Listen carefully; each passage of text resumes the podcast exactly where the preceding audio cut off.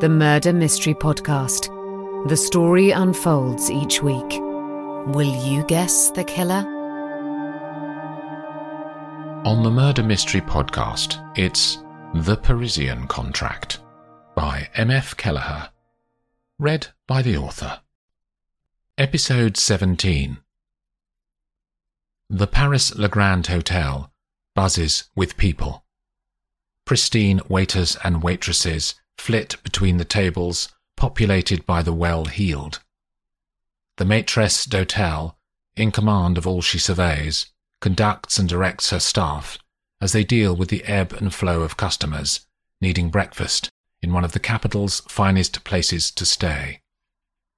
Guy arrives early and waits to be placed at a table. He is led to a table for four in front of a window that overlooks the Boulevard de Capucine, and he orders coffee. Jean-Luc arrives ten minutes later, a sticking plaster on his right temple. "Been in the wars?" says Guy, smiling. "I hit my head on a kitchen cabinet." He shakes his head, and they laugh together. "How are things?" says Guy. "Yeah, good. You?" "As ever, my life is very consistent." "Look, while it's just the two of us," says Jean-Luc, "how is that project going?" "Nearly there," says Guy. "Any difficulties?" "Not that I can see," says Guy. "All fairly straightforward. You should have a result in the next twenty-four, maybe forty-eight hours." "Twenty-four would be good," says Jean-Luc. "I'll ask, but slightly out of my control now. It's been set in motion." "We are paying them, Guy," says the C E O. "I understand that, but you know how these things are." "Isn't it just a straight contract to deliver what we specify?" says Jean-Luc. "They're just a supplier." "Not sure that's how they see it," says Guy. "Our cash, we call the shots." "I get it." "So why the delay?" says Jean-Luc. "It's not like normal business transaction, is it?" "Do I need to get legal advice on it?" he says. "Not from Olivia, if that's what you're thinking," says Guy. "I was thinking Constance Marchand, actually." "She doesn't do anything for us, Jean-Luc." "I know," says Jean-Luc. "I wouldn't recommend that company," says Guy. "Oh?" says the C E O. "Why is that?" "They've had some dubious connections in the past couple of years," says Guy. "Dubious? How?" "Their clients are often, how can I say this, from areas of the economy that are not always above board." A waitress comes to the table. "You're a guest, gentlemen." They both stand. "Richard, good to see you." "You too, Jean-Luc." "This is Guy Lanchester, my right-hand man," says Jean-Luc. Guy and Richard Carlyle shake hands, and they all sit. "How was your journey, Richard?" "Came in yesterday, as a matter of fact. Needed to catch up on a few matters." They order food and talk in pleasantries for fifteen minutes. A waiter pours more coffee. There is a pause in their conversation, signalling a change of topic. "Shall we talk about Alpha?" asks Richard. "Please, go ahead." "As you know, my chief counsel, Miss Street, has been working on the detail of a recovery plan for a week," says Richard. "We're hitting a backstop now, as we're close to having all the information we can get for you to make a decision about a way forward." The other men nod. "We see it this way," continues Richard. "Glenthrow overbid intentionally to stop the Montgomery offer dead in the water. Glenthrow had some information that allowed them to be aware of the scale of our numbers and the bid structure. I have spoken to the Alpha directors, and they are as much in the dark as we are. Their C E O has had conversations with all of the Alpha board members and is satisfied that none of them leaked information to Glenthrow." "And we trust them?" asks Guy. "We do. I know the Alpha board," says Richard. We worked with them a few years ago on expansion funding, and they're kosher. Their great fear is that Glenthrow would restructure them aggressively. So Alpha want us to succeed then, says Guy. Richard nods. Exactly that. They asked me to talk to you, Jean-Luc, and explore overbids. How much are we talking? Small beer, I think. Three to five million, replies Richard. But Glenthrow can call on major lines of credit, says Guy. We can't stop them pitching a higher price. We can if the Alpha board don't accept it. Why would they do that? Says Jean-Luc.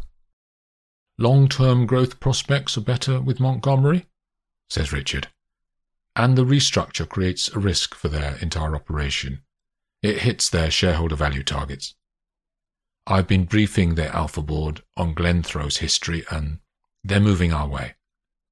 Okay, says Jean-Luc. Sounds like there's light at the end of the tunnel. What do we do about Glenthrow? Asks Guy. What do you mean? Says Jean-Luc. They received insider information, as far as we can tell. Can we use that as a lever? I don't see it, says Jean-Luc. I still think there's some potential, says Guy. What for? Asks Jean-Luc. Guy pauses.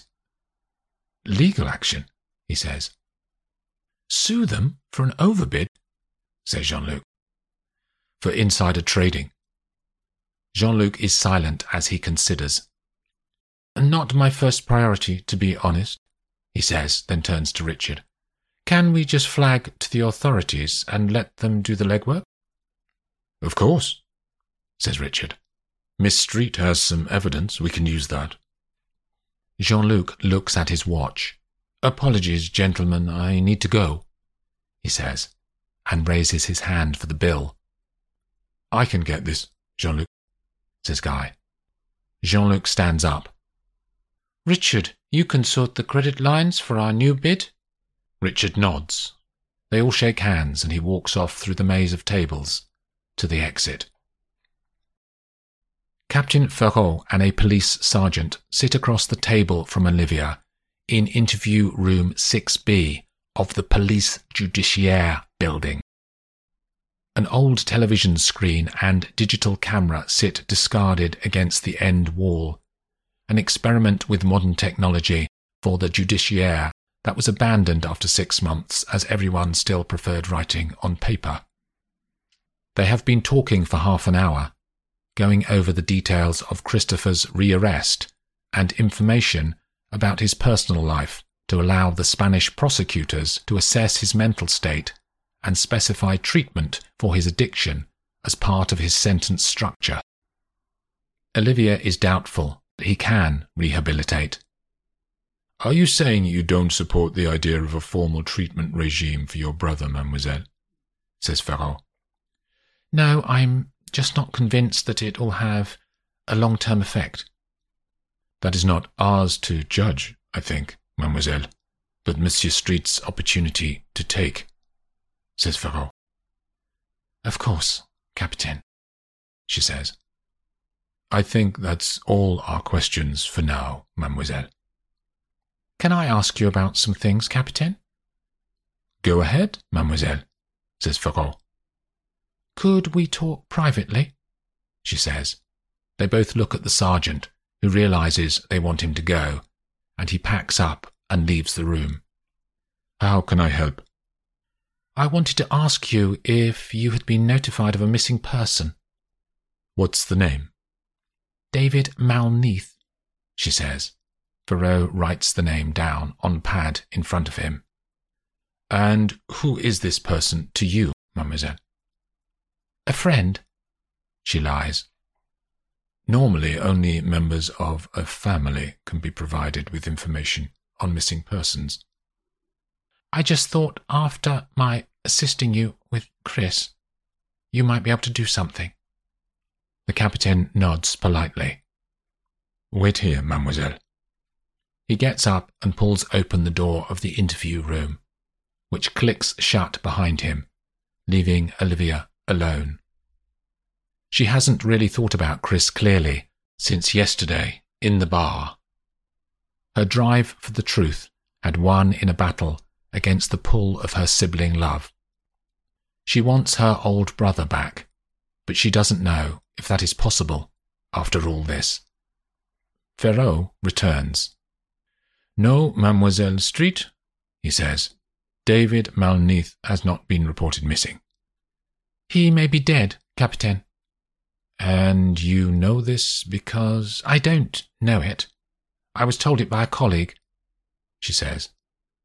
"Who was that?" "I'd rather not say." "Did the colleague have evidence, Mademoiselle?" says Ferraud. "I think he does, Captain." "Then they should provide that evidence," says the policeman. "I know enough about French criminal law, Captain, to know that he isn't obliged by law to provide it," she says. "Quite so. Do you think the death is in suspicious circumstances?" "Possibly." "Then I would encourage you to encourage him to come forward," says Ferraud. "I will, Captain." "Was that all, Mademoiselle?"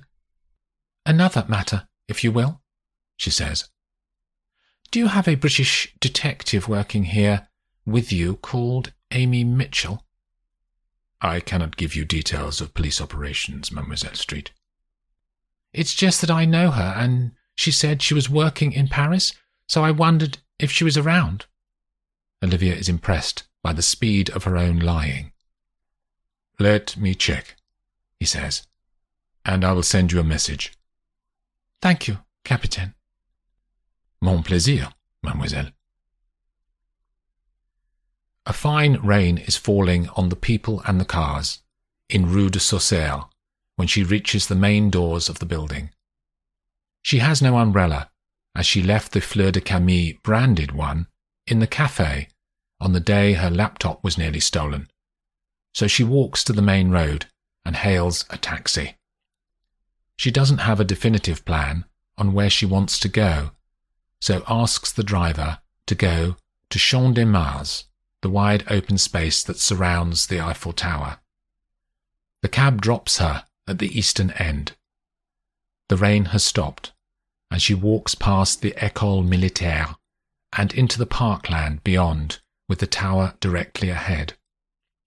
She thinks through the case. Olivia has no idea what Richard may have been discussing with Madame Malneath, and she doesn't want to ask him particularly. Normally, she is very confident to ask anyone anything, but Richard is different. She treats him with kid gloves, she notices, but she doesn't know why. She also needs to talk to Jean-Luc. The last time she saw him was the day he told her about his drug-dealing past. A message arrives in her phone. It's Guy inviting her to dinner. Her immediate thought is to accept. Then she stops herself. Olivia doesn't know where this is going, but she's also not sure that it matters. She returns to thinking about the case. The other problem is that she has not got enough from Max. She remembers that Richard gave her a new address for him, so she cuts south across the grass, hails a cab, and gives the driver her destination. As she leans back into the taxi, she replies yes to Guy's message. Max's new flat is on the Rue Charles Renouvier, a road that borders the Père Lachaise Cemetery. Olivia knows the area well, as she and Ludo lived here at the start of their relationship, and she spent many hours pushing Poppy in her buggy, searching for the memorial of Oscar Wilde amongst the Victoriana of the graveyard. The cab driver drops her off. Max's block is half Belle Époque, with a modern extension. Old and new, mirroring each other like past and future. The street is deserted. The high stone wall of the cemetery stands slightly lopsided at the end of the road. Max's flat is in the old half of the building, and she pushes a tall door from the roadway that gives access to the centre of the structure. Like a thousand similar buildings across Paris, an inner square of light strikes upwards from the cobbled surface under her feet to an open roof, and the apartments sit around the empty core in perfect symmetry. Olivia climbs the stairs to the second floor. Max's front door and one other sit astride the corridor in balance, watching each other for a hundred years. She pulls the bell cord outside of his door, but there's no answer. She puts her ear to the door, trying to hear anything inside, but there's no sound. She tries the door. It's unlocked, and she steps over the threshold into the void. The blinds are down in the large reception room where she stands. Light breaks in where the fabric has become worn over time. The room is beautifully decorated in what seems to be the original design. Bookshelves line the back wall. A fireplace sits centrally, with dried flowers instead of a fire for the summer. Mahogany furniture provides a solid base, and lime green and pink fabrics pick out details to lighten the mood. No sound pervades the place. Her footsteps create the only life in the emptiness. She walks through to the bedroom. Max's body lies on the bed. A single tiny drop of dried blood on his left temple. Olivia approaches the side of the vast bed and looks down at his pale features. She remembers her last conversation with him on the rooftops of Paris, when he had told her about his fear. "Oh, Max," she whispers, "I'm so sorry." She sits in the silence, saturated in thoughts and memories. Minutes pass, and a church clock strikes the hour somewhere outside. The ringtone on her phone cracks the tranquility, and she is pulled out of her meditation. "Mum? Hey, Poppy. What have you done?" says her daughter. "What? Did you grass up Uncle Chris to the police? Poppy, he had committed a crime.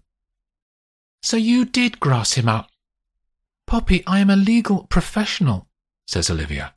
"Retaining my license to operate depends on my not being involved with any criminal activity or aiding and abetting criminals." "Don't give me that professional bollocks, Mum. He's your brother, for God's sake." "So you would rather he gets away with it because he's family?" says Olivia, her blood rising. "Well, at least you could have not set a trap for him like you did," says Poppy. "Did Dad tell you this?" says Olivia. "Uncle Chris called me from Spain. He wouldn't have given himself up, Poppy." "It's not like he killed someone, is it?" says the girl. "It's the law, Poppy. If you disagree with it, become a politician and change it. That's how it works.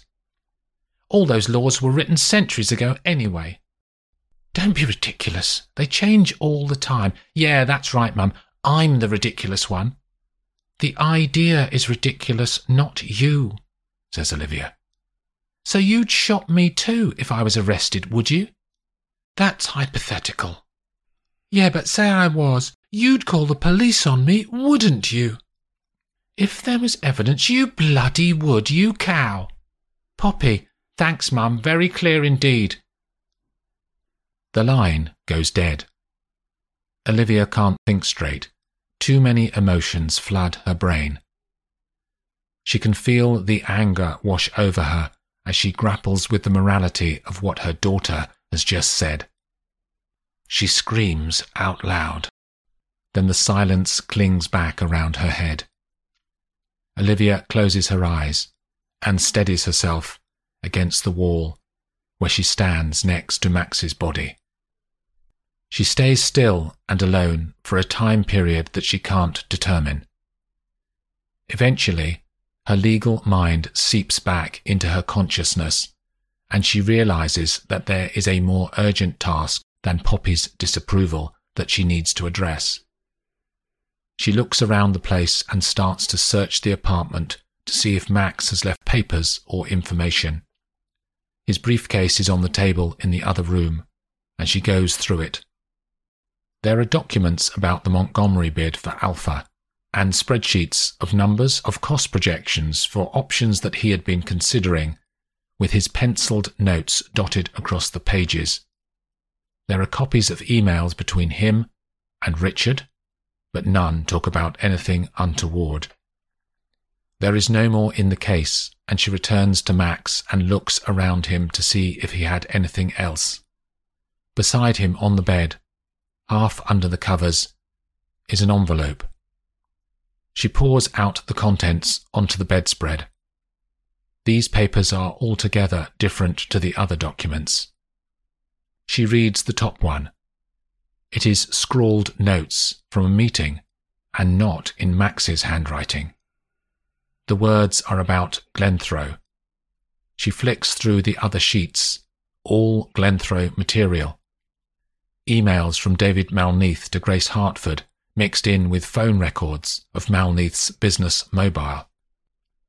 Olivia can see Malneath was in touch with Max regularly, and in the week before Max disappeared, they talked three or four times every day. This aligns with Olivia's belief that Max had found out something, and that he and Malneath had died because of that information. The final page is a set of notes. This time, it is definitely Max's writing. Olivia reads the words.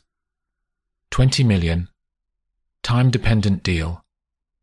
Conigan Industries, G M B H. Not something that we would have chosen. True, question mark. Critical that the proposal is confidential. Risk profiles need assessing. Restructure if this goes through, question mark. Concerns. Partner's background, unclear and may be the edge of legality. Cash and effects on Carlisle reputation. Olivia bundles all of the papers together and puts them back into the envelope, which she seals and takes with her.